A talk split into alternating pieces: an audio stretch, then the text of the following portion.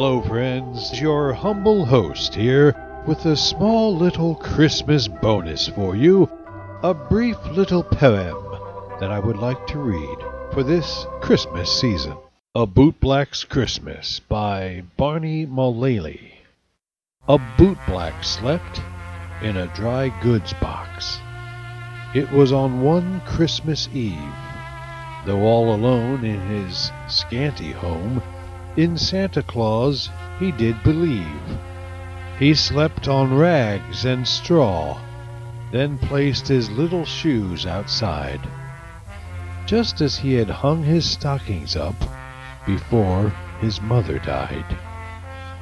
The night rolled on, and no Santa came, but a thief crept soft and low, and he stole away those little shoes that were left standing in the snow.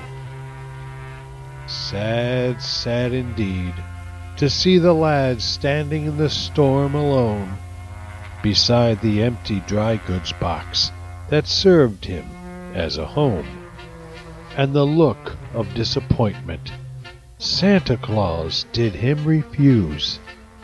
But saddest of all was to hear him call, Santa Claus, bring back my shoes.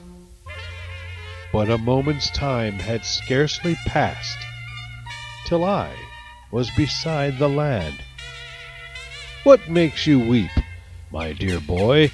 I said. Have you indeed not got a dad? Oh, no, kind sir, he said, with a beseeching look to me. My poor mother died a year ago. Papa was lost at sea. I started back when I heard his tale, for I was returning home. Then I scanned his face. What did I trace? It was the outline of my own. I grasped the box as I held my child in a father's fond embrace. I could feel that my brain was whirling, and the hot tears rolled down my face. On a whale ship I sailed for a six months' voyage to sea. I was wrecked and cast on foreign shore, where none could hear from me. The truth was clear.